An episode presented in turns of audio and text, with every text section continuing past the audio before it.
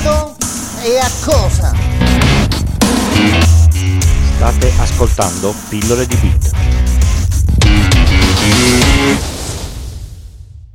Allora, ci, ci troviamo su pillole di, di, di bit, ma questo lo, lo, lo, lo, sapevate già. Siamo alla puntata 85, la prima live, spero che non sia l'ultima. Eh, tendenzialmente io cercherò di parlare un po' come parlo nel, nel podcast, magari mh, mm, eh, se parlo troppo veloce, se sono difficile per qualunque cosa, voi alzate la mano e e rallentatemi oppure ponetemi le, le, vostre domande. Cercherò un po' di ignorare chi, chi entra e esce di, di, di, di, continuo, voi solo mette, se, se, cadete e tornate su eh, mettete il, il, il, nome. La puntata sarà disponibile poi sul, sul feed, quindi se ve ne siete perso qualche, qualche pezzo sarà, sarà lì. Oggi parliamo di ADSL, parliamo, anzi no, parliamo di rete, indipendentemente dalla, dalla connettività. Parliamo di come evitare che la rete sia un, un colabrodo ed evitare di ehm, modificare i, i, i, i, parametri del, del router rendendo il, il tutto un po' troppo pericoloso. Diciamo che tendenzialmente a casa tutti quanti voi che siete connessi sicuramente avete un, un, un router. Chi è con il 3G, chi è con la, con la, con la ADSL, chi ha la fibra fino a, a casa e chi ce l'ha che si, e che si ferma nell'armadio. L'importante è che ci sia il, il router. Il router che fa? È un dispositivo che divide la vostra rete di casa dalla rete internet tendenzialmente a meno che non siate clienti Fastweb, voi avete un IP pubblico. Quell'IP pubblico è veramente pubblico su internet, quindi chiunque sappia quell'IP vostro potrebbe tentare di accedere al vostro router. Il vostro router fa un'altra cosa fondamentale che è il firewall. Significa che tutte le chiamate che dall'esterno arrivano verso l'interno, quindi che originano da, da, da fuori, si schiantano e nessuno sa come è fatta la vostra rete in, in, casa. La regola generica delle reti, soprattutto quelle con il protocollo IP, è che ogni dispositivo sulla rete ha un indirizzo. L'indirizzo è univoco. Ma se voi pensate che a casa vostra avete tendenzialmente 192, 1681, qualche cosa e vostro cugino ha lo stesso, vostra mamma ha lo, ha lo, ha lo stesso, il, il parente pure, vi renderete conto che in teoria questa cosa non potrebbe funzionare. Invece funziona perché c'è il router di mezzo. Praticamente il router vi separa da internet, voi vi affacciate in internet solo con ehm, un indirizzo, che è quello con il, con il quale qualunque eh, servizio vi, vi vede. Se per esempio voi da casa vostra fate accesso al sito di di Google dal PC eh, della scrivania, dal portatile e dal telefono sulla rete WiFi, il, i, i server di Google loggeranno tre accessi diversi dallo stesso indirizzo.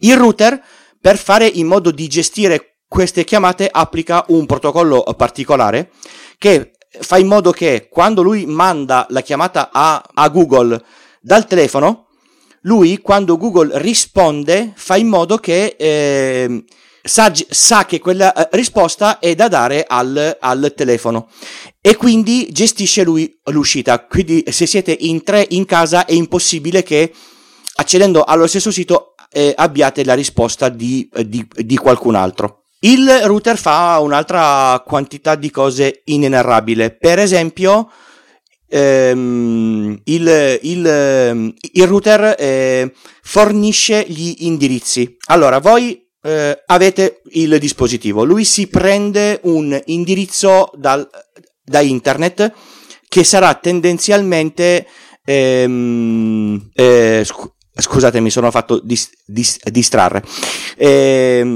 è l'indirizzo pubblico. Poi lui all'interno, il router, ha un indirizzo IP privato che nella stragrande maggioranza è 192.168.1.1. Qualunque dispositivo che si accende e si collega sulla, sulla rete, che cosa fa? Vede che c'è un cavo o che c'è la wifi, la, la wifi e dice a tutti quanti, io sono nuovo, chi è che mi dà un indirizzo? Il router che sa che lui che li distribuisce, si chiama DHCP server, gli assegna un indirizzo e se lo ricorda. Quindi significa che se qualche altro dispositivo si collegherà su, su quel router, il router non gli darà lo stesso in, in, indirizzo che ha dato al, al, telefono. E così funziona la, la, la, la rete. Quindi il mio telefono, che avrà un indirizzo assegnato dal router, non farà altro che quando ha bisogno di accedere a internet passa d- dal router e, e, gli, e, gli, gli, e gli chiede eh, di, ehm, di, farlo uscire su internet. Eh, scusate solo mezzo minuto che eh, eh voi mi sentite tutti? Ehm, alz- alzi la, la, mano chi mi, chi mi sente per cortesia. Giuliano mi sente. Signora con i capelli rossi mi sente. Ok, perfetto. Mi sa che eh, Jobert è l'unico. Allora, fatto. Continuo. Eh, allora, il vostro dispositivo ha un indirizzo. È l'unico di, in, indirizzo all'interno della vostra rete. Se deve comunicare con degli IP all'interno della vostra rete, tipo eh, il, il, vostro NAS, ehm, non passerà dal router. Quindi il router non serve se non ci si deve collegare all'esterno. Se ci si deve collegare all'esterno, allora il... Um, il dispositivo chiederà al router mettimi in comunicazione sull'esterno. Il router che cosa fa? Il suo mestiere ruota il traffico, quindi prende le richieste che partono dal mio telefono e le, e le gira su internet. Questa è la funzionalità base. Finora è, è, tutto chiaro per tutti? Ci sono domande? Non ci sono domande. Bene. E, um, il router fa anche un'altra discreta quantità di, di, di, cose. Per esempio, parlavamo prima che fa da, da firewall. Che cosa vuol dire fare da, da firewall? Fa in modo che i pacchetti possano passare o non passare tra reti diverse. Abbiamo detto che se io ho nella stessa rete eh, il mio PC e il mio NAS, il router tra le loro comunicazioni non c'entra. Se io eh, devo eh, far comunicare questi due dispositivi comunicheranno sempre, non posso metterci niente in mezzo. Ma se per esempio io ho la rete wifi per gli ospiti, che è cosa saggia che, che tutti quanti diano agli, agli ospiti, il router sta in mezzo, quindi può dividere il traffico tra la eh, rete vostra e quella degli ospiti, facendo in modo che gli ospiti accedano soltanto alla rete eh, a internet senza poter accedere alla vostra rete quindi fa da firewall. Se il vostro router ha nelle impostazioni rete per ospiti fate il, il, il test. Accedete con un portatile alla rete wifi degli ospiti e cercate di fare il ping alla, al, al, all'indirizzo del vostro NAS non, eh, non, dovreste riuscire a raggiungerlo. Se non lo raggiungete significa che la, che la rete fun- funziona, funziona corret- correttamente. A questo punto sorge un altro dubbio. Ma io come entro nel router per modificarlo? Ci sono due grandi possibilità. La prima è quella che il, che il router non è vostro. Per esempio, Fastweb non vi fa accedere al, al, al suo router, Wind non lo fa, il, il mio gestore che è BBBell non lo fa neanche. Nessuno, eh, anzi, nessuno no, perché Team, per esempio, vi fa accedere al, al, al, al, suo router. Se voi non potete accedere, ne parliamo dopo. Se potete accedere, la prima cosa che dovete fare è cambiare la, la password di accesso, perché se per caso eh, avete un ospite a casa che è un po' smanettone, non gli date la rete degli ospiti e lui può en- entrare a paccioccare nel router. Se avete un negozio, un, un ristorante e fornite la wifi per gli ospiti, non è bello che la persona che sta mangiando con il suo telefono entri e, e guardi nel vostro router. Quindi cambiate sempre, sempre, sempre la, la, la, la password. A questo punto Um, se entrate nel router potete, anzi dovete cambiare la, la, la password, non lasciate quella di default. Se per caso in, invece non riuscite ad accedere al eh, router del gestore, il problema praticamente non si, non si, non si pone perché dovete chiamare il eh, vostro gestore per ogni eh, modifica, anche per mo- modificare il nome della wifi o la relativa password. Io è una cosa che personalmente odio. Come si può fare per gestire la rete se il, il router non è, non è vostro? Allora, ehm, se eh, il router non è vostro, c'è un, c'è un, modo solo. A parte sperare nel free router che dovrebbe diventare legge, anzi, in teoria doveva essere diventato legge già, già da un po', ma i signori gestori hanno, hanno, fatto ricorso al TAR e mi sa che, che ancora per un po' non, non vedremo niente. E, um, l'alternativa è comprarsi un altro router, quindi bisogna fare un gioco di doppia rete. Adesso cerco di spiegarmi. Non vi faccio vedere il disegnino perché se lo faccio vedere poi eh, a, a, a, voi, quelli del, del podcast, non. Um, quelli che, che, ascoltano poi non, non, non, capirebbero. Allora, facciamo degli esempi pratici. Il router del vostro gestore ha IP 192.168.11. Voi che cosa fate? C- collegate un cavo al vostro eh, router e lo attaccate, anzi, collegate il cavo al router del gestore. A questo punto ehm, lo collegate sulla porta WAN del vostro router. Voi vi dovete comprare un router che non sia modem router, ma un router normale. I, i, i router normali hanno una porta WAN e almeno 4 porte LAN lo attaccate sul, sulla porta WAN. Quindi il vostro router che vi siete comp- comprati prenderà un, in- un indirizzo che, che, comunica con l'192.168.11. Poi alle porte LAN ci attaccate i vostri dis- dispositivi. A questo punto ehm, avete un'altra rete. È importante e fondamentale che la rete dei vostri dispositivi a valle del vostro router non sia la stessa rete che c'è tra il router eh, del gestore e il, e il vostro, se no n- non funziona niente. Di conseguenza, per esempio, mettete 192.168.2. In questo modo, quando voi cercate di accedere a internet, il pacchetto che fa va sul vostro router 192.168.2.1 passa sul router del gestore 192.168.1.1 e poi esce su internet. Quali sono gli enormi vantaggi di questa cosa ed è il, il, il motivo per il, per il, quale io spingo a farlo anche se complica leggermente la, la rete? Perché avete il totale controllo della rete vostra. Per esempio, sui router di Team, almeno fino all'anno scorso quando io avevo la fibra di, di Team, non si può cambiare il DNS.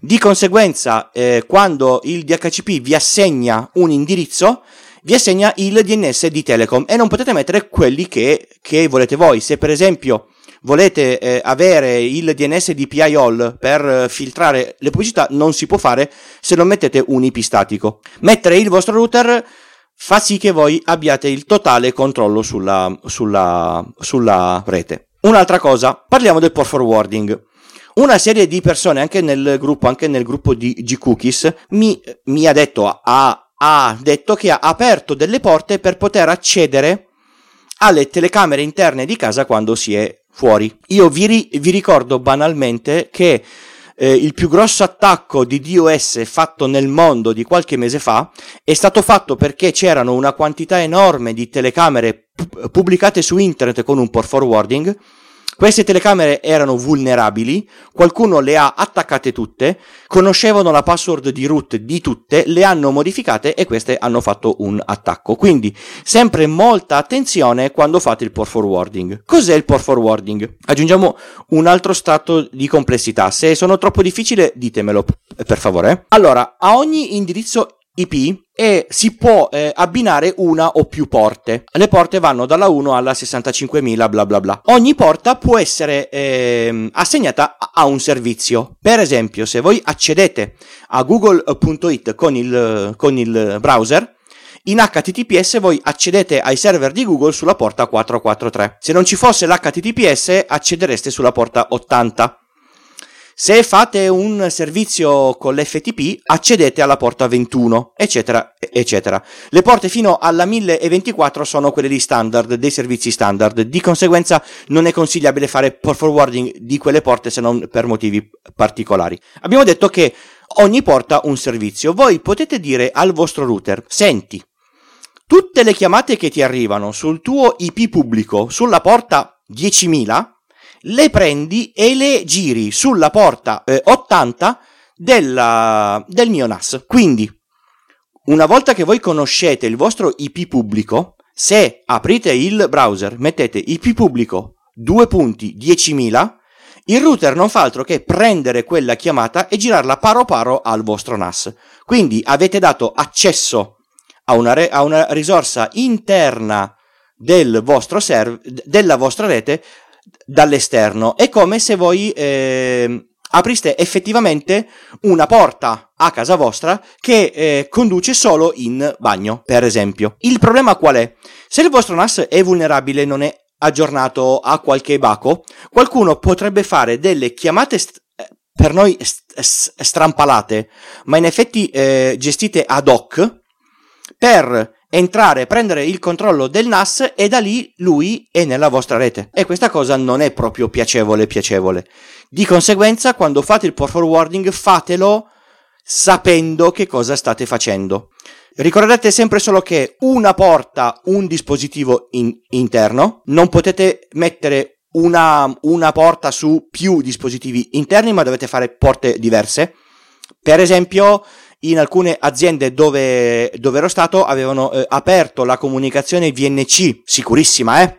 Mai farlo con dei port forwarding dall'esterno per 10 macchine e le porte di, eh, sull'IP pubblico, che era soltanto uno, erano 10 porte diverse. Di conseguenza c'era la, la porta 10.000 sulla prima macchina, 10.001 sulla seconda, eccetera. Mi raccomando, se aprite porte verso qualche dispositivo, il dispositivo deve essere assolutamente protetto da password non lasciate dispositivi acce- accessibili dall'esterno non protetti da, da, da, da, password. Il port forwarding può essere pericoloso, come vi ho, vi ho detto, quindi preferite alzare un attimino la complessità della rete e farvi una VPN. Cos'è la, la VPN? Virtual Private Network praticamente configurando un server a casa propria che può essere anche nel router stesso a, a, alcuni router lo, lo, lo fanno già di, già di serie voi aprite una porta sola, viene fatto l'accesso con un client VPN e quando il client è autenticato è come se fosse dentro tutta la, la vostra rete. La cosa è molto più sicura perché i protocolli delle, delle VPN sono sicuramente più sicuri dei protocolli delle, mm, delle, delle, delle videocamere su HTTP. Voi do- dovete solo installare il client sui vostri dispositivi e quando siete in, in giro, se volete vedere la, tele- la, videocamera di casa vostra, accedete prima in VPN e poi guardate la video, video, videocamera. Se vi interessa, posso fare poi una puntata specifica, magari la faccio su, su YouTube o una, o una cosa del, del genere, su come si configura una connessione VPN in 12 click, niente di, di, di, di trascendentale, basta una, un Raspberry Pi o una, o una macchinetta Linux, comunque è, è, è roba tut, tutto sommato semplice. Torniamo alla, alla questione rete. Abbiamo parlato di DHCP. Il DHCP, che è quello che funziona sul router, assegna gli indirizzi alle macchine che glielo, che glielo chiedono. Ma voi potreste volere dei dispositivi con un, un, IP statico, perché per esempio la vostra tele, tele, telecamera per la quale avete fatto il port forwarding, se cambia l'IP, il port forwarding non funziona più, perché ovviamente il port forwarding è fatto su un IP fisso. Potete fare due, due cose. Nel DHCP c'è una cosa che si chiama reservation o prenotazioni e potete ehm, dire che il DHCP assegnerà sempre quell'indirizzo a quel dispositivo lì. Oppure potete mettere su quel dispositivo un IP statico. Mi raccomando, se mettete un IP statico, dovete fare in modo che il DHCP quell'IP non lo assegni.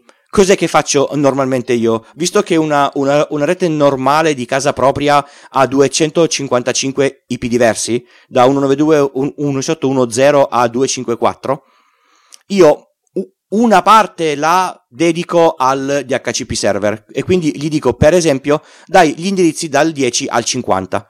Io so che tutti gli altri sono liberi perché io ci possa mettere un IP statico e il DHCP non assegnerà mai quell'IP a un'altra macchina perché come vi avevo detto se io eh, metto due IP sulla, sulla, stessa rete cesseranno di funzionare tutti e, e, e due. Quindi se il vostro router ve lo, ve lo permette, è furbo limitare il range del DHCP a una quantità um, minore dei 255 IP dis- dis- disponibili. Fin qua va tutto quanto bene? Sono stato noioso? Ho detto cose troppo difficili? Non vedo reazioni. Vi ho fatto addormentare tutti. Bene.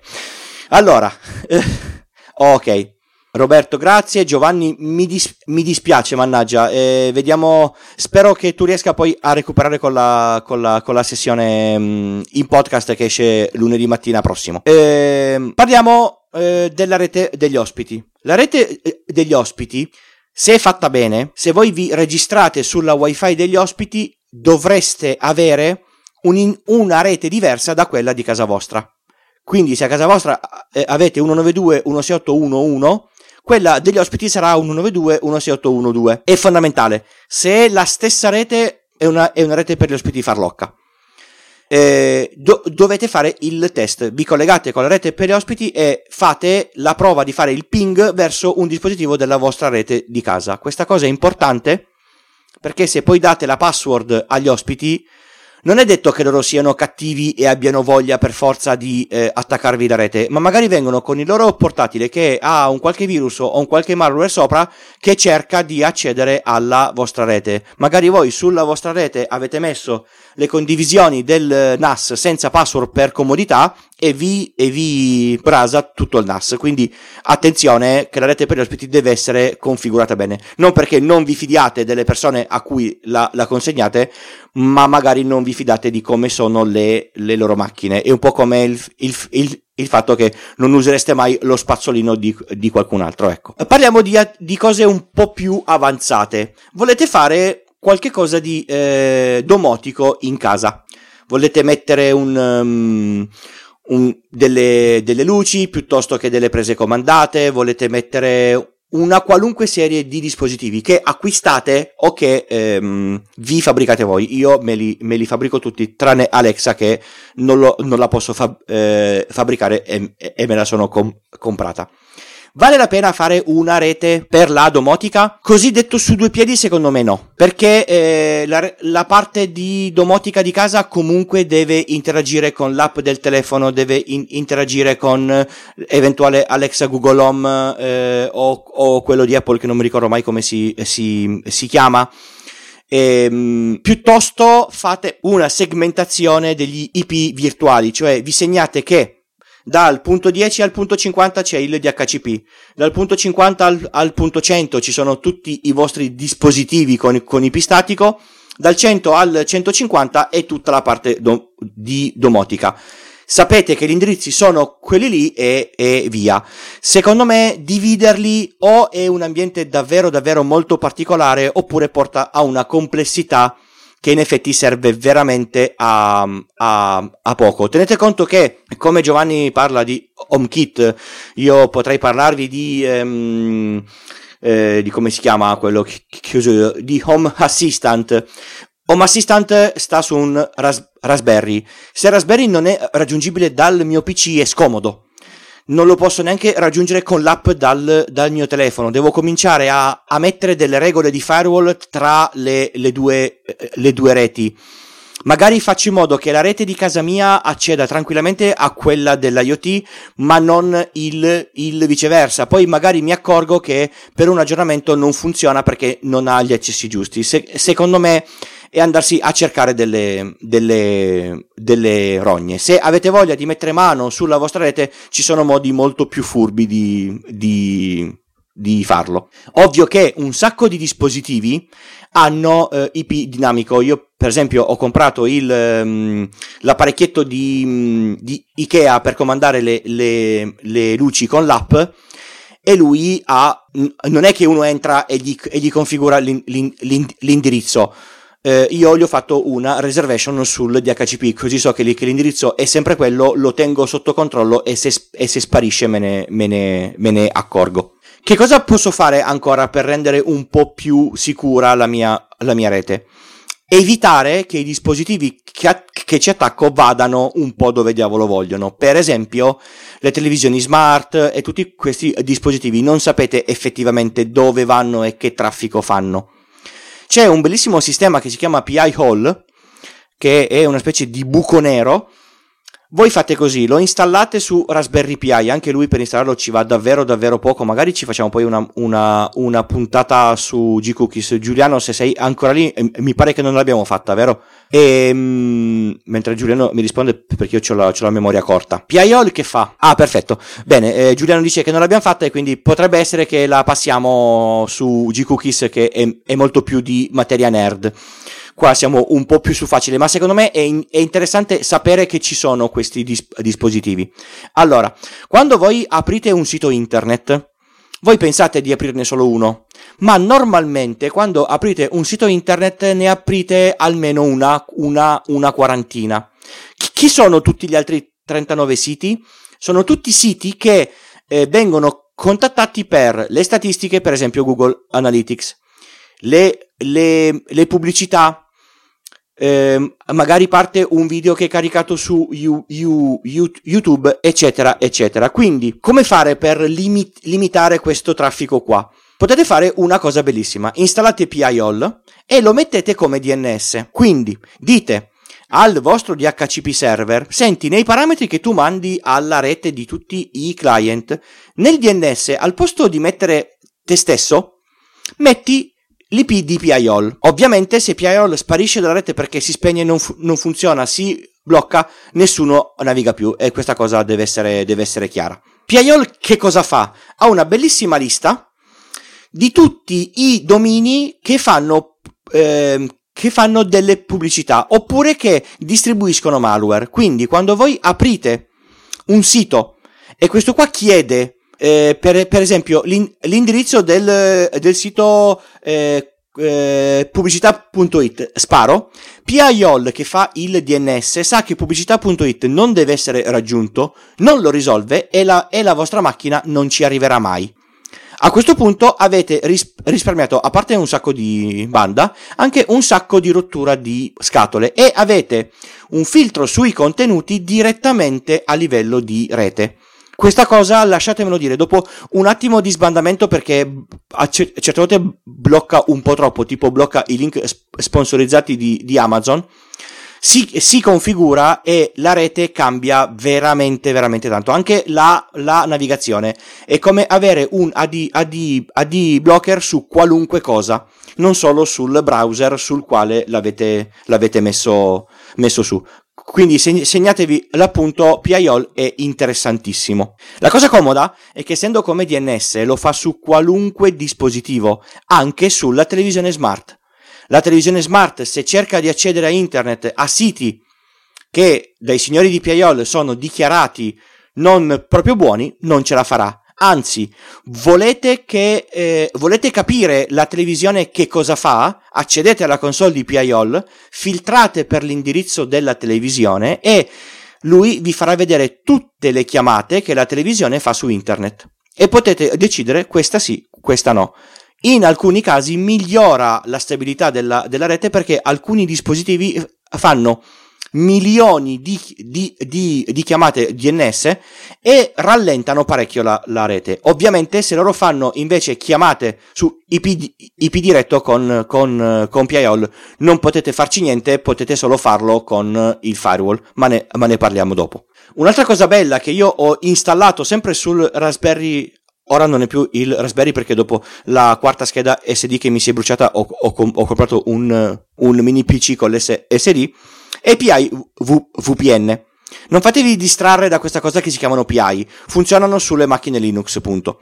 Quindi se avete un vecchio PC con Linux che sta sempre acceso e non consuma troppa corrente potete anche metterlo là. PI VPN che fa? Fa da server VPN, voi lo installate, lo configurate, sono davvero 4 domande 4, fate un port forwarding sul vostro router, quindi dite al router tutte le chiamate che arrivano su questa porta me le mandi su PI VPN e dai vostri dispositivi ci sono client OpenVPN per qualunque dispositivo, il telefono Android, il telefono iOS, Windows, Mac, Linux, c'è eh, OpenVPN anche per la, per la Fiat Panda, penso.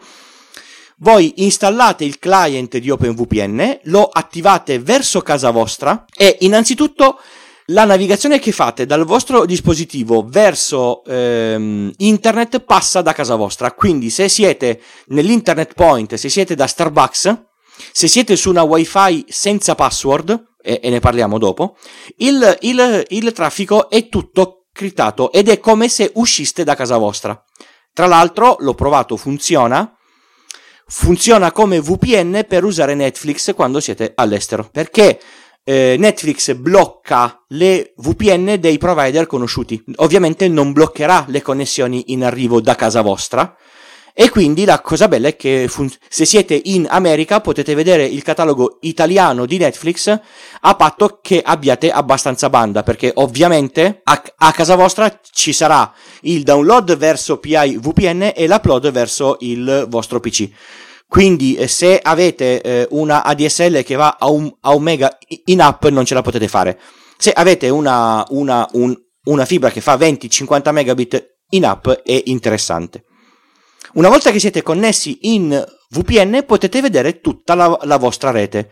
Quindi potete vedere eh, il vostro NAS, accedere ai file che sono sul, sul vostro NAS, potete vedere le vostre video, video, video, videocamere esattamente come se foste a, a, casa vostra. Se avete un PC Windows con il remote desktop ci potete accedere.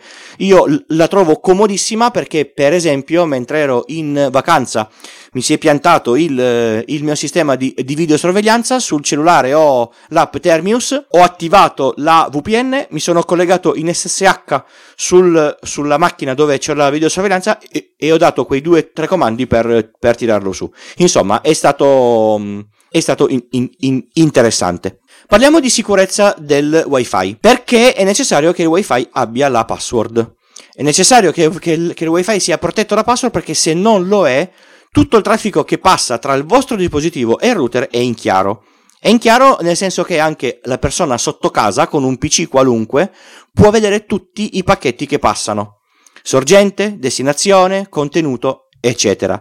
Mettiamo caso che avete ancora un uh, client di posta con il POP, il, il, il POP 3 è, non, non, passa in, in SSL, voi, eh, chi ascolta e chi guarda la vostra WiFi vede anche la password della vostra casella di, di, di, di, posta. La stessa cosa vale quando vi collegate a un qualunque hotspot eh, gratuito nei negozi in giro per il mondo. Se non c'è la password per la wifi, ma c'è la password solo per il Captive Portal, quindi quello che poi vi permette di, a, di, avere accesso a internet, comunque tutto il traffico che passa tra il vostro dispositivo e il, e il router è in chiaro, ovviamente non se c'è l'HTTPS di, di mezzo. Quindi fate sempre password eh, wifi protette da password, anche quella degli ospiti, una password facile ma mettetela. Un'altra cosa che secondo me è importantissima è la questione del DNS dinamico. Eh, abbiamo parlato di port forwarding, abbiamo parlato di VPN, Abbiamo detto tu devi raggiungere, cioè tu puoi raggiungere i dispositivi all'interno della tua rete con ehm, eh, passando dal port forwarding o con la VPN. Ma come faccio io a sapere qual, qual è l'indirizzo pubblico di casa mia? Io, per esempio, ho un contratto aziendale e ho un IP statico, so che è, sem- è sempre quello. Chi ha ehm, dei contratti nor- normali, l'IP è dinamico, cambia, cambia anche se non si spegne il router. Ogni, ogni, ogni, tanto la connessione va via per pochi secondi, torna e l'IP è, è, è, di, è, diverso. Che cosa bisogna fare? Bisogna mettere un sistema che si chiama DDNS dinamico che non fa altro che parlare con un server, voi vi registrate e per esempio mettete il nome Pippo. io uso DAC DNS e un piccolo script dice ogni 10 minuti guarda che l'IP pubblico di, questo, di questa rete è questo e lui sa che eh, il nome pippo.dacdns è l'IP di casa vostra. A questo punto voi mettete nelle configurazioni della VPN, per esempio, eh, pippo.dacdns.org e avete l'accesso sempre a casa vostra. È, è, importante se avete un IP dinamico, perché sennò poi non funziona più niente al primo cambiamento di, di router. Fin qua tutto bene, sono stato chiaro. Vedo, vedo, gente che si scollega, si ricollega, c'è la piattaforma che non è abbastanza stabile. Bene, bene, vedo anche le, le, le risposte in, in, chat. Grazie mille. Ehm, allora, adesso parliamo eh, di backup. Perché parlo di, di backup? Eh, il backup è importante perché ormai qualunque cosa vive solo se c'è internet. Sono allora, qualunque sistema domotico che comprate sul mercato se cade internet non funziona più. Forse ci sono i termostati net, net, Netatmo che se cade il server comunque il loro lavoro basilare lo, lo, lo fanno, ma si perde un sacco di funzionalità. Alexa senza internet non, non, funziona, Google Home senza internet non funziona, le Philips Hue senza internet non funzionano, non potete neanche accenderle passando dal, dal gateway. È una cosa non proprio simpatica, ma secondo me è necessaria perché comunque un sacco di capacità di calcolo sta nei, nei grandi data center, un sacco di ehm, storage di dati sta lì. Quindi se vi manca internet potreste cominciare a avere qualche difficoltà. Per esempio a casa mia se manca internet non ho più il controllo sulla, sulla videosorveglianza. Che cosa bisognerebbe fare? Bisognerebbe trovare un modo comodo per fare uno, uno switch da una connessione all'altra. Non è banale. Innanzitutto bisogna avere due connet- connettività. Avere due connettività significa spendere due volte il costo di una connettività e spesso a casa sia un solo, un solo filo. Io, per esempio, in azienda li ho convinti dopo che a Natale scorso, non questo che è appena passato, quello, quello lì prima, è, è caduta la fibra per 16 ore, li ho convinti ad avere un'altra fibra. Se cade una c'è l'altra. Comunque, tornando a, a casa nostra, è difficile che Telecom ci porti due, due fili. Per esempio, si può fare se uno è la fibra, quella vera che vi arriva a casa con il cavetto ottico, e l'altro è la ADSL. Allora potete averne due, ma costa un pacco e mezzo. In più, bisogna gestire il fatto che le due connessioni vanno gestite. Ne uso sempre solo una, quando questa cade passo sull'altra. Visto che, che quando una cade normalmente non si è a casa, si è in ferie di qua di là, non è che io posso andare sul router e staccare un, un cavo e attaccare l'altro. Bisogna trovare il modo di fare questo switch in automatico. Ora, forse per voi sem- sembrerà fin troppo eccessivo, ma in effetti in certi casi, anzi, da qui in poi la cosa, ehm, cioè in questo periodo vi tornerà sempre più, più, più, più comodo. Come dice Gio- eh, Giovanni, lui, lui, lui, lo fa con il, con il firewall. Un sacco di dispositivi lo, lo, lo fanno, ma eh, in certi casi la configurazione non è proprio banale. Quindi che fare? Eh, compratevi il router giallo. Il, ru- il, router giallo, se lo mettete in mezzo tra la vostra rete e il router di casa vostra e ci mettete una, una, una chiavetta dati con, con, una SIM dentro, anche una SIM DO che, che costa 7 euro al, al, mese, che come backup è un investimento buono e avete 40-50 giga, ora non so, non so più quanti il router giallo, senza dirgli né A né, né, né B, se configurate la connessione sulla rete normale e la, la, la, connessione sulla chiavetta lui userà sempre quella sulla rete normale. Se la rete normale va giù, lui switcha in automatico sulla chiavetta, tra l'altro in pochi secondi. Quindi se avete bisogno di avere la connessione sempre attiva, questo è un ottimo modo per fare um, backup.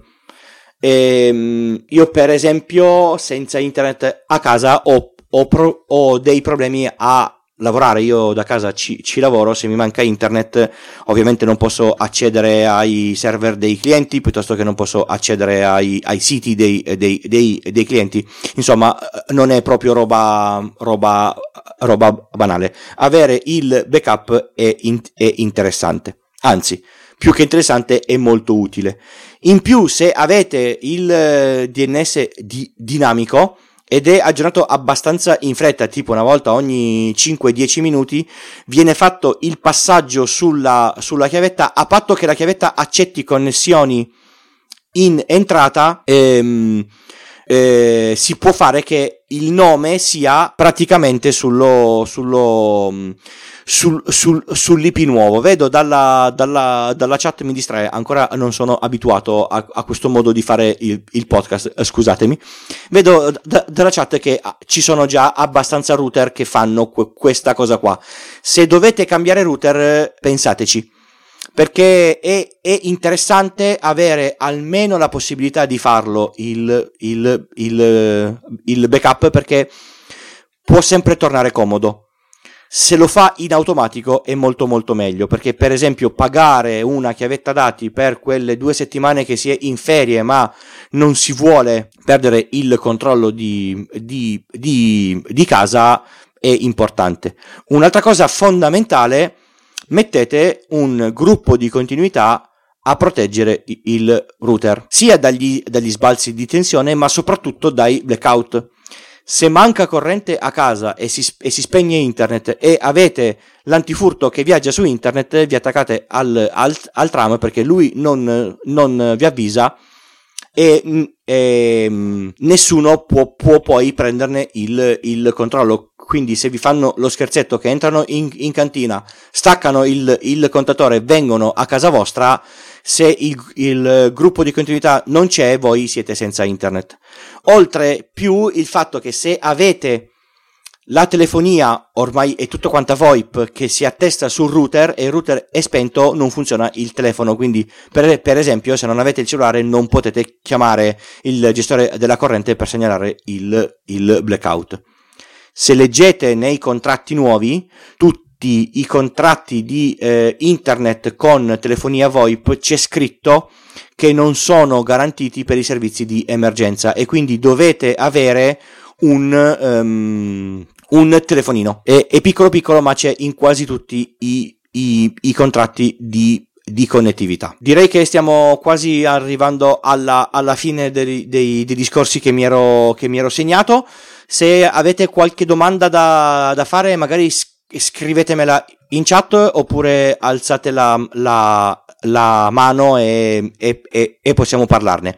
Spero di essere stato abbastanza chiaro, spero di non avervi annoiato troppo. Io ho sempre questa paura di essere noioso quando parlo per più di 10 minuti e per quello che il podcast normalmente dura 10-12 12 minuti. Nessuna, nessuna domanda? Nessuno ha qualche dubbio? Allora, vediamo un po'. Allora, io il eh, Giovanni chiede, allora mi ha, mi ha, mi ha scritto, eh, hai, hai, detto che utilizzi un Raspberry con Home Assistant per configurare un PIOL serve un altro ras- Raspberry. Allora, la mia risposta è io il Raspberry non lo uso più. Perché eh, Raspberry, eh, il fatto che si mangia le, le le, le, memorie mi ha rotto altamente le, le, le, le, scatole. Si può fare boot dal Raspberry su un disco USB, ma a questo punto io mi sono comprato un Intel NUC, l'ho pagato un, un pochino di più, a 8, 8 GB di RAM, a un SSD, a un Intel Xeron che va meglio di quello del Raspberry Pi 3, che è già bello, bello corposo, e quindi io su questo dispositivo ci ho messo sopra Home Assistant, PIOL e PI VPN, tutto insieme e funziona bene. Ho anche la, la videosorveglianza con motion e praticamente quando io attivo la videocamera di motion lui occupa il 20-22% di CPU. Sul mio, scusate, sul mio vecchio Raspberry occupava il 90-95 quindi posso far convivere tranquillamente PIOL, PI, PI VPN e la, la mia videosorveglianza tutto sulla, sulla, stessa macchina. Secondo me sul Raspberry 3 mettere Home Assistant e PIOL non dovrebbe essere un, un problema. Ma se usate Raspberry, per cortesia, non usate l'SD. Fate in modo che parta da, da disco USB, perché è veramente, veramente terribile. Altre domande, altri altri dubbi? Vi ho solleticato un po' di, su cose da fare nelle, nelle prossime nottate insonni. Per, per, esempio, andare a capire se la password del vostro router è quella standard, che è una cosa sbagliatissima. Se, se voi mh, avete voglia e, e, avete tempo e mh, andate a cena, per esempio, da soli, perché stare al, al telefono quando si è a cena in, in compagnia non è proprio bello entrate in un ristorante che ha la wifi libera, accedete alla sua wifi. Poi guardate qual è l'IP del vostro gateway. Normalmente nelle impostazioni del, del, del, telefono c'è l'IP che vi ha assegnato e l'IP del gateway. Aprite il browser del telefono e accedete all'IP del gateway. Diciamo che una volta su, su due l'IP vi risponde, quindi vi si apre la schermatina di logon del, del router e nella stragrande maggioranza dei casi voi guardate qual è la marca del router, andate a cercare su internet qual è la password di default del, del router, entrate nel router e potete cambiare l'IP, cambiare la password. Non si fa perché non è proprio bello e forse anche un, un po' fuori legge. Però comunque è una cosa fattibile. A casa vostra o se date wifi a qualcun altro, dovete assolutamente mettere una password eh, non di quelle standard sul router. Io l'ho segnato una, una, una volta in un, in un, albergo, c'è Giovanni che mi ha detto che, che, lo, che, lo, che, lo, fa sempre e mi hanno guardato male come se gli, se gli, se gli avessi detto adesso vi, vi incendio tutte le, le, le lenzuola e quindi non lo, non lo, non lo faccio più. Un'altra cosa che eh, io odio è quando forniscono la rete wifi senza, senza password, è una cosa che mi dà un fastidio uh, pazzesco. Lì, eh, davvero, se vi mettete con un portatile, con un applicativo Linux che si chiama eh, AeroCrack, potete vedere tutti i pacchetti che passano e, e potete, per esempio, prendere eh, tutte le password delle caselle di posta che non sono in uh, POP3S o in IMAPS o in SMTPS. Potete vedere un sacco di, di roba. Un, un attimo che leggo la cosa che scrive Roberto. Allora, io a casa metto anche la porta per accedere al router, quindi anche con l'IP giusto non possono eh, eh, accedere. Ho messo una porta Bra- bravissimo, è un'ottima idea. Visto che le porte sono 65.500, se qualcuno si vuole divertire può fare un port scan. Ma fare un port scan di un router su tutte le porte è abbastanza lungo e quindi tendenzialmente mm, non lo fanno. Comunque sì, è un'ottima idea. Se il router vi, vi permette di fare questa cosa qua, fatelo. Se avete per caso un'attività pubblica, sì, fatelo assolutamente. E un ottimo consiglio. Grazie Ro- Roberto. Vediamo un po' se mi, se mi viene in, in, in, uh, in mente altro. Uh, un'altra cosa interessante che potreste fare, per esempio, è cambiare la rete standard da 192.171 a qualcos'altro. Perché questo? Perché nel momento in cui voi avrete bisogno di accedere via VPN da casa vostra a qualche altra parte, tipicamente al lavoro, se la rete di casa vostra è la stessa di quella del lavoro, non, fu- non funziona niente perché i protocolli di, di, di, di, routing funzionano se ci si sposta da una rete all'altra. Che cosa vuol dire rete? Non so se vi ricordate una, una delle primissime puntate di pillole di, di bit. Allora, voi avete un indirizzo che è per esempio 192.168.1.0. Non sono altro che la eh, trasposizione in numeri decimali di 4 ottetti di, di bit, quindi sono 4 gruppi di 8 bit. Sì? Chi è che sta cercando di parlare? Mm, niente. allora, eh, di, eh, dicevo, gli indirizzi sono 4 ottetti di 8 bit. Poi c'è una cosa che si chiama maschera di, di, di, rete. Che cos'è la maschera di rete? È quella che definisce. Ah, ecco, Riccardo, per cortesia, chiudi il, il microfono. Anzi, vediamo un po' se riesco a chiudertelo io. Voilà fatto. E, allora, ehm, dicevamo, voi avete questi quattro ottetti di 8 bit, poi eh, avete la maschera di, di rete. Cos'è la maschera di rete? È quello che definisce quanti di questi bit possono cambiare. Perché quella standard è 255, 255, 255, 0? Perché i primi 4 ottetti sono t- tutti bit a 1 gli ultimi, quindi gli ultimi 8 bit sono a 0, quindi quelli che possono cambiare sono gli 8 bit. Quindi la vostra rete sarà quella all'interno di 192.168.1, qualunque cosa nell'ultimo ottetto. Ci possono essere reti più grandi o più piccole. Tendenzialmente voi sapete che la maschera di rete è 255, 255, 2550, quindi potete cambiare gli indirizzi eh, solo dell'ultimo ho detto quindi le ultime tre, tre, cifre, per spostarvi in un'altra rete bisogna passare dal gateway, quindi dal router. Ma se voi cercate di accedere a un indirizzo di quella rete, la vostra macchina non chiederà mai di accedere al router. E quindi se a casa vostra avete la 192.168.1.1 e in ufficio hanno la 192.168.1.1 e un server dell'ufficio è 192.168.1.100 voi da casa vostra pur avendo la VPN connessa non riuscireste mai ad accedere a quell'1.100 stiamo parlando di eh, rete router a router non PC a router. Se voi cambiate la vostra rete mettendo un altro range di indirizzi eh, privati, se andate sulla wiki e cercate indirizzi IP privati, vedete quali sono i range. Tendenzialmente sono i 10.000, quindi eh, tutti e tre, i, il secondo, il terzo e il quarto ottetto possono cambiare. C'è 192.168.00 e poi c'è una parte della 172 mi pare da 16 a 25, una roba del, del, del, del genere.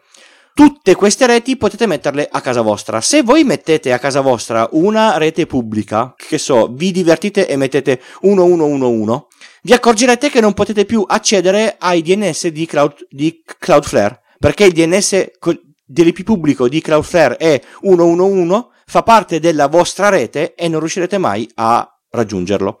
Spero di essermi eh, spiegato abbastanza. Quindi, se avete voglia di smanettare e di cambiare tutti gli IP della vostra rete, potete farlo. Ovviamente, questa, questa faccenda delle, delle reti vi può tornare utile se dovete segmentare. Ad esempio, se voi avete un'unica connessione internet per la casetta dove ci siete voi, la famiglia di vostro fratello e i genitori vostri e vi condividete un account solo, cioè solo una connettività, prendete un router serio, fate tre reti diverse in modo tale che le tre reti tra di loro non, non si vedano. A meno che non vogliate fare in, in, in, eh, modo che faccio il backup dal piano terra dove vivo io alla mansarda dove, dove vive mio, mio, mio, mio fratello. Ma è molto furbo separare le reti a seconda dell'utilizzo che se ne fa, esattamente come si separa la rete degli ospiti dalla rete di, di, di, casa, di, casa, di casa propria. Ci sono domande? Ci sono dubbi? Vi è venuto in mente qualche cosa che volete fare? Aspetta che Giovanni... Allora, Giovanni dice: Io ho tutte le reti su classi diverse, segmentate, ma ancora una rete in 192.1.681. E prima o poi dovrò decidermi a riconfigurarla ma su quella rete ci sono molti IP statici e pochissimi DHCP. Se la cambi eh, avrai tanto lavoro da, da, da, fare, assolutamente. Perché purtroppo gli IP statici ov- ovviamente eh, devi andare a cambiarli a uno a uno. Ne vale la pena solo se tu pensi che con quella rete tu debba accedere a qualche al- altra rete che sia di questo tipo. Io vi, vi porto un esempio molto molto pratico. Lavoro per un cliente che ha una sede centrale e 250 sedi re, re, eh, dis, distaccate. La sede cen- centrale ha come indirizzi 192.168.1.1, anzi, peggio, l'IP della S400 è 192.168.1.1. Tutte le sedi distaccate, tutte, hanno la rete 192.168.1.1 e il router di quelle reti è 192.168.1.1 è impossibile farli comunicare. Che cosa stiamo facendo piano piano? Stiamo cambiando mano a mano che mettiamo la, la VPN in quelle sedi tutto l'indirizzamento. Ho anche fatto eh, aggiungere un, un IP un po', un po' più furbo alla S400 così non è di, di, di, default di qualunque router nel, nel, nel, mondo. Quindi lo sbattimento di cambiare la rete ne vale la pena se pensate che la vostra rete possa essere messa in comunicazione VPN rete su rete con un'altra sede. Spero di essere stato chiaro Giovanni. Nel senso se non hai bisogno di cambiare cioè di, di, collegarti con un'altra rete che sia 192.168.1.1 lascia, lascia, lascia perdere. Altri dubbi, altre, altre domande? Ho esaurito il vostro cervello e siete tutti stanchi morti? Bene, quindi direi che se non ci sono dubbi spero di essere stato chiaro su tutto quanto il resto. Spero di avervi spinto a mettere giù la comunicazione e andare a controllare il, il vostro router, controllare la vostra rete degli ospiti, magari attivarla se non, se non, se non ce l'avete. Eh, un consiglio così, allora io come router ho, ho, ho usato oltre a quelli di, mm, che mi fornisce il, il gestore roba di Asus mi sono sempre trovato bene, sono molto facili e funzionano bene roba di Microtik che, è, che costa poco e di un livello molto alto e, e, fa fare anche la pasta asciutta, ma bisogna saperne parecchio di reti, non reti, cioè è, è un po' macchinoso da, da gestire. Ho visto dei, dei Flixbox e i Flixbox sono veramente delle belle macchinette. Eh, se volete andare a, a cambiare router, ehm, non andate a cercarvi le cose da 15 euro, ecco, cercate di spendere un, un pochino di più e prendete qualche cosa di una certa fascia, soprattutto se avete connessioni veloci. Non sembra, ma quando vi, vi vendono la, la connessione gigabit e voi avete un vostro router o uno switch un po' vecchiotto, voi pagate il gigabit ma non sfruttate il, il gigabit quindi state buttando via parte dei, dei, dei vostri soldi. Se vi danno una connettività che va a più di 100 mega, fate in modo di avere un, um, una, um, un router di fascia medio-alta. Non comprate quello da, um, da pochi soldi. Eh, Giorgio, bravissimo. Il, il router giallo. Il router giallo è un router fighissimo.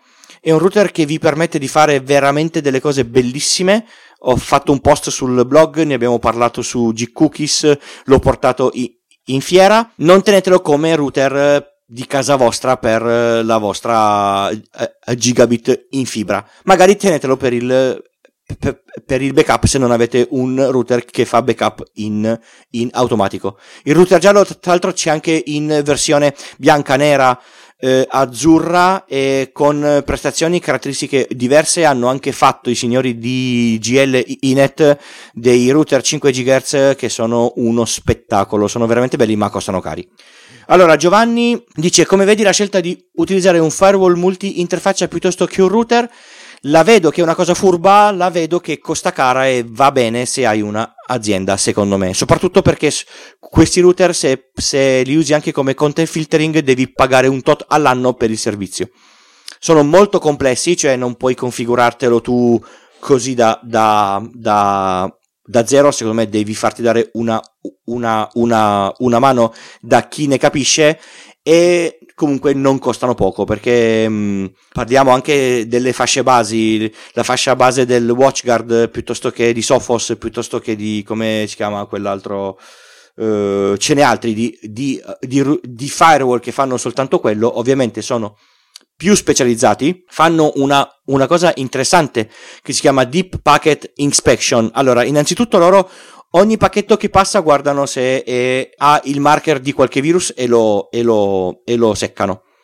In più guardano dentro come è fatto il singolo pacchetto e si accorgono se per esempio è un pacchetto mal formato lo scartano, se è un pacchetto che può portare casini lo, lo, lo, lo bloccano, potete fare dei filtri sui tipi di protocollo, potete non filtrare, eh, per esempio, se avete un, un, figlio che va su torrent e, e, vi rallenta Netflix, potete dire al router di, ehm, di eh, filtrare tutti i pacchetti con il protocollo del BitTorrent. Quindi non chiudete le porte, ma filtrate queste cose qua. Un'altra cosa che fa un router serio è quello di chiudere le porte in uscita.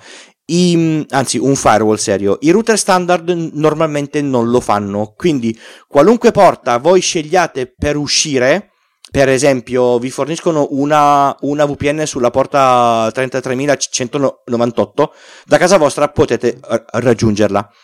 Dalle aziende tipo da dove lavoro io, quella porta in uscita è, è, è chiusa. Con il router Asus o Freezebox non penso che si, che si, possa fare, sicuramente non si può fare con i router di, di, fascia, di fascia, bassa. Potrebbe tornare eh, molto comodo per le aziende se per esempio volete che i vostri dipendenti non vi occupino tutta la, la, la banda, tagliate sia sulle porte, quindi eh, lasciate aperte solo quelle che effettivamente servono, e poi con questi firewall potete fare un, un, filtro sui contenuti fatto serio per categoria, per singola persona, insomma si va abbastanza nel, nel, profondo. Sono dispositivi molto più per le aziende che per la casa personale. Giovanni spero di aver risposto abbastanza. Ci sono altre domande, altri dubbi? Vi è venuta voglia di, f- eh, di fare shopping di dispositivi di, di rete? Se volete capire come funziona la rete, allora io vi consiglio innanzitutto di leggere e eh, sposto gli occhi perché così guardo come si chiama il, il libro. Andate in libreria o su internet e, e vi cercate reti di calcolatori di Tannenbaum. È un bel mattone, è un mattone universitario, ma vi apre il mondo su come funzionano le reti. In più, potete fare un'altra cosa molto, molto bella. Vi installate sul vostro PC, per qualunque piattaforma, Wireshark e una volta che avete studiato un po' come funzionano tutti i pacchetti sulle reti, vi accorgete di quanta roba passa sulla singola rete. Wire, Wireshark cosa fa? Si mette in ascolto sulla porta di rete e guarda tutti i pacchetti che passano e li memorizza. Voi potete poi con calma aprire i singoli pacchetti e vedere che cosa c'è dentro. Lui vi, vi, vi, vi dice il tipo di protocollo, qual è l'origine, qual è la, la, la destinazione. Vi si apre un, un mondo. Il, mondo delle, delle reti è una roba pazzesca e voi non sapete quanto traffico c'è solo perché una macchina stia accesa. E secondo me è, è interessante. Attenzione, sono. Mm, non è roba proprio banale banale. Altre domande? Vi ho asciugato abbastanza? State per addormentarvi tutti? Grazie Giovanni. Bene, allora io direi che a questo punto posso chiudere questa puntata qua. Vi ringrazio tantissimo per essere stati con me. Siamo stati mh, mm, tra le 7 e le 10, mh, mm, le 10 persone. Aspetta, che c'è una, una, una, una, domanda in zona Cesarini. Roberto chiede: Io sono in PPPoE a, casa. Come funziona questa cosa? Cosa fa il, il router del, dello dell'operatore. Allora, ehm, Roberto, solo una, una, domanda: che operatore hai? Giusto per capire. Allora, wireless. Ok, allora ehm, praticamente il, ehm, il, tuo router f- eh, fun- funziona così. Adesso io a, a memoria non conosco le comunicazioni del quello che, che chiamavano WiMAX. Praticamente c'è una rete che ehm, è, è, una rete IP, quindi non è come la ADSL che è modulata su un cavo e ci va il, il, il modem. Quindi la tua antenna si, si collega a un'altra antenna tra di loro hanno una comunicazione di rete sulla rete del, dell'operatore e il router che arriva a, a, a, casa tua non fa altro che renderti, che ru, ruotare il, il, il, traffico tra le antenne e, e, e, casa tua. È un normalissimo router ma non fa da, da modem. Secondo me te, tu potresti eh, vedere i, i, i, giri che fanno i, i, pacchetti. È molto divertente se voi ehm, usate il, um, la, riga, la riga comandi imparate a, a, usare il traceroute. Su Linux è traceroute, su Windows è eh, tracert, se non ricordo male. Voi, voi fate traceroute 8.8.8.8. Voi vedete il pacchetto da quanti router passa. Sicuramente il, il primo hop è il vostro router. Il secondo hop normalmente è un router da qualche parte dell'operatore. Se siete come, come a, a, a casa mia, il, il, secondo hop è il router dell'operatore perché io ho un, un, router in mezzo. E poi vedete il giro che fa il pacchetto per raggiungere i server di, di Google. Se lo fate due o tre volte a distanza di tempi diversi, vi accorgete che eh, gli IP cambiano. Quindi significa che vi accorgete che la rete e mista, nel senso che potrebbe essere che un percorso che era buono fino a 10 minuti fa non è più buono adesso. È interessante per vedere che giro fa il, fa il pacchetto. Quindi per eh, Roberto eh, il tuo è un normalissimo router che converte la rete che arriva dal wifi dall'antenna per la, per la, per la tua rete. Alex mi, mi, dis- mi dispiace che ti è, che ti è morto il, il, il, il, proiettore, spero che non sia una roba troppo troppo drammatica. Bene, bene, bene. Altre, altre domande? Se no, direi che possiamo chiudere, chiudere qui. Non ci sono domande. Grazie, Alex. Spero di non, di non avervi coperto di parole difficili. Io ogni, ogni, ogni, tanto mi faccio prendere dalla parlantina, però poi, poi, magari mi accorgo che ho parlato difficile e le persone che, che, che mi ascoltavano non, non, non, capiscono. Quindi spero di essere stato abbastanza facile. Ovviamente nel, nel gruppo Telegram potete farmi tutte le, le domande che, che volete. Allora, io direi che nella puntata del podcast a questo punto mando la sigla a una bellissima ora e 16 minuti. E vi ricordo che potete trovarmi eh, sul sito pillole di bit col punto prima dell'it. Su questo sito potete trovare tutte le informazioni per i contatti, quindi mh, mm, il canale Telegram, la casella di posta, il canale Twitter, la pagina Facebook per chi usa Facebook. Non sono su, su Instagram, non sono su Google Plus perché tanto chiude. Eh, potete ascoltare questo, questo podcast eh, su qu- praticamente qualunque pi- piattaforma di podcast da iTunes a Google Podcast dove stranamente ero al secondo posto dopo Scientificast e prima del, del mordente settimana scorsa. Ora non ho più guardato perché ho paura di, aver perso uh, posizioni sono su Spreaker, sono su Spotify, sono su eh, TuneIn, anzi se avete Alexa e riuscite a riprodurre pillole di bit con TuneIn fatemelo sapere perché io ancora non ci sono riuscito. Piacerebbe avere delle recensioni su iTunes ovviamente se volete c'è la pagina delle, delle, donazioni per il podcast perché non sembra ma il microfono ha un certo costo, l'hosting ha un certo costo, anche Spreaker ha un, ha un certo costo e quindi mm, mantenerlo senza doverci mettere sempre di, di, di, di tasca mia potrebbe essere già una, una soddisfazione per il, per, il, per il podcast. Vi informo che dal mese prossimo oppure da metà di questo mese se, se mi arrivano ci saranno mm, delle cosine che vi posso vendere per uh, raccogliere donazioni. Ovviamente una, è una donazione in cambio di un oggettino che si attacca, ma ve lo farò poi vedere e vi, e vi, e vi farò sapere nelle prossime, uh, nelle prossime puntate. Pillole di Bit è un podcast tecnologico breve e alla portata di tutti, prodotto e realizzato da Francesco Tucci. Se questo podcast ti piace, condividilo con i tuoi amici e scrivi una recensione su iTunes. Il podcast si può ascoltare su una qualunque app per podcast, su iTunes, su Spreaker, su Spotify e su TuneIn. Trovi tutte le informazioni per partecipare, donare e contattarmi al link www.pilloledibit col punto prima dell'it.